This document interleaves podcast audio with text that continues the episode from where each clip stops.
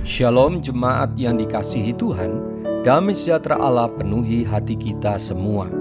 Firman Tuhan hari ini diambil dari Amsal 20 ayat 7. Demikian firman Allah. Orang benar yang bersih kelakuannya, berbahagialah keturunannya.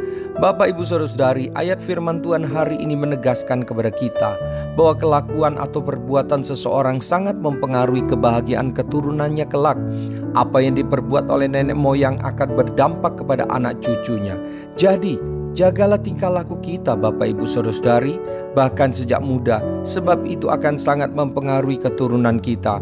Bagi anak-anak muda, tabungan bagi keturunanmu kelak sebaiknya jangan hanya uang atau harta atau ilmu pengetahuan atau gelar yang kalian banggakan atau istri yang cantik, suami yang tampan dan kaya.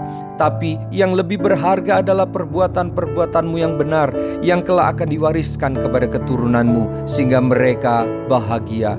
Bagi para orang tua, perhatikan warisan baik apa yang kita berikan kepada anak-anak kita selain perbuatan-perbuatan benar yang kita lakukan selama hidup. Itu menjadi warisan yang berharga.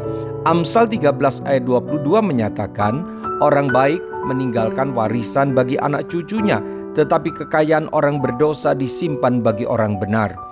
Jika kita ingin keturunan kita bahagia, maka lakukan yang pertama, jadilah orang benar, yaitu dengan cara menerima Yesus sebagai Tuhan dan Juru Selamat. Yang kedua, mari minta ampun kepada Tuhan untuk perbuatan-perbuatan kita yang menyimpang dari kebenaran, agar jangan itu menjadi warisan yang buruk bagi anak cucu kita. Mari kita berdoa.